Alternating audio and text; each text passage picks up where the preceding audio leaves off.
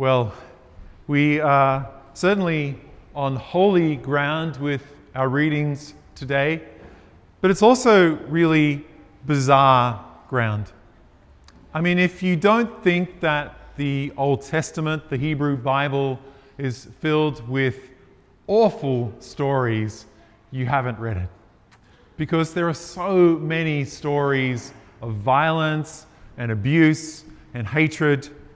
And the first reading today, which is also recognized as one of the finest examples of a short story.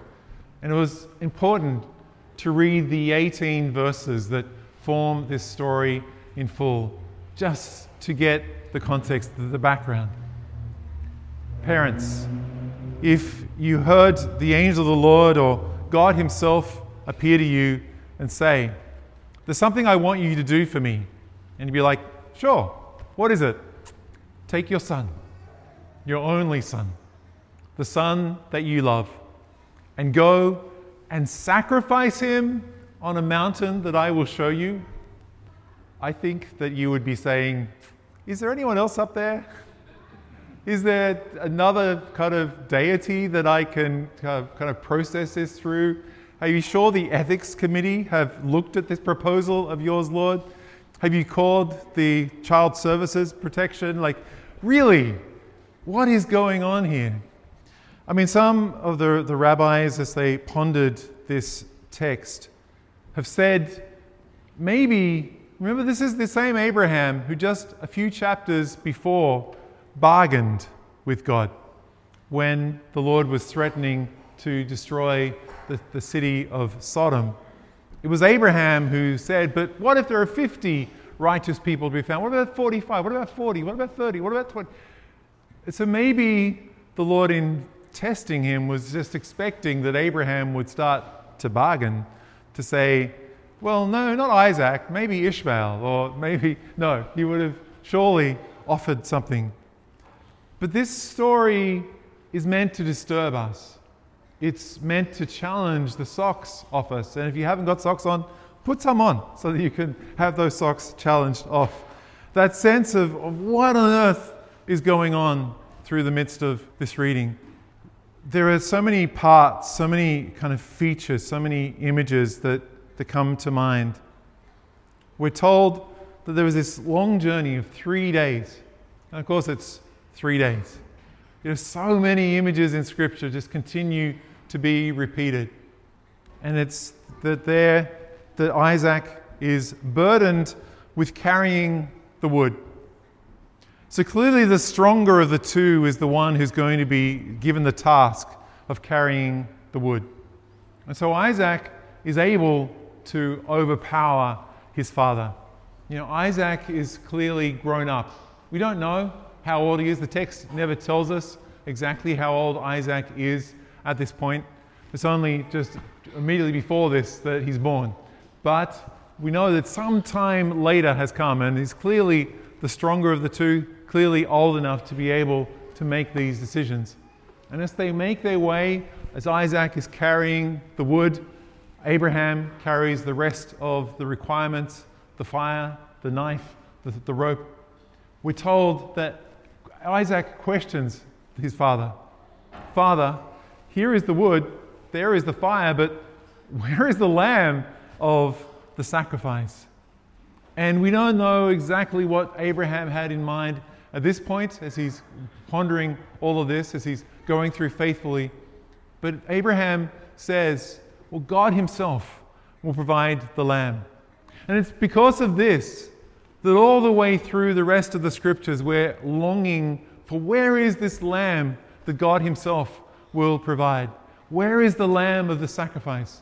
Because we know at the end of the story that it's not a lamb that's found in the bush, but it's a ram. So the lamb still hasn't been found. In Jewish tradition, this story is called the Akedah, and it's about the binding of Isaac. When I've done this in the past, I've had volunteers come up and, and tie each other up uh, in the process of this because it's a strong kind of visual image. Because again, Isaac is the stronger one. He could run away. When I imagine this scene, and I think that the Jewish tradition kind of confirms that. It's the sense of no, of Isaac being completely bound, kind of head to toe with the rope, so that he can't move, he can't run away. And of course, he's having to offer himself all through that. At this point, of course, Isaac is not under any pretense. He knows what's about to happen. And so, as he's slowly letting himself be bound by, I presume, the weeping father, you know, Abraham is, is not heartless. He's, he's just crying and weeping and lamenting through this whole process as Isaac is slowly bound. And just the submission that Isaac offers to him. And then to imagine that Isaac is, is here lying before us, lying on the wood of the, the altar of sacrifice, bound head to toe with the ropes. And then Abraham is here, and he has the knife. He's here with the knife. And a sense of Abraham is there, and he's there about to plunge the knife into the neck of his only son, the son that he loves, the precious son that was the, the fruit of his old age, the, the, the only son that's going to answer the great prayer, the, the great longing that he had, that the Lord would be faithful, the Lord would, in fact, fulfill his desire that he would be the father of a great multitude. And he's there, and he has no idea how this might unfold. Later reflections we read in the book of Hebrews indicated that perhaps he imagined that the Lord would raise his son from the dead. Perhaps that was the hope that we had. You can see that there's so much pondering, so much reflecting upon this awful story. And so it's only when he's finally there, he's got his hand on the knife and he's about to plunge it into the neck of his son, that the angel of the Lord intervenes. Thank you for coming. And the Lord says, No, I see that you are faithful. I see that you are prepared to do this. As abhorrent as this is, that he knows that this is going to be fulfilled and faithful. And so this story is really significant because it's inviting us into a reflection on what it was like for the Father to ask this of Jesus. Like Isaac, Jesus offers himself willingly. Jesus goes to the cross. He goes knowing that all of that suffering, all of that horror was not necessary to appease the Father. No, none of that was necessary. It was necessary only for us, so that we might trust, so that we might believe in His love, so that we would know that there was not going to be any limit to the love of Jesus. That His love for the Father was so great, and the Father's love for us is so great that He wants us to experience that fullness of His love. We read later in the second book of Chronicles that Moriah, the place where this sacrifice, the Akedah sacrifice, takes place, is on Mount Moriah, which is the same place where King Solomon then built the temple. It's dedicated to that place because they realize that that's where everything changes. That's where the faithfulness of one person continuing just to say yes to God, that that's where human history changes.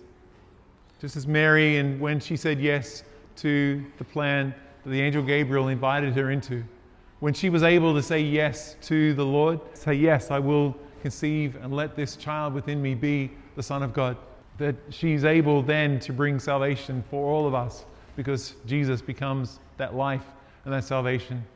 And so on the cross, just a short distance from the temple, Jesus offers himself for us. And so for us, let's remember that God is the one who is inviting us into life, not to sacrifice our children, but to let the sacrifice of his only Son be for us the source of salvation, be for us the source of redemption, to allow us to experience this new possibility of life with God. Let's indeed be people that respond well to God.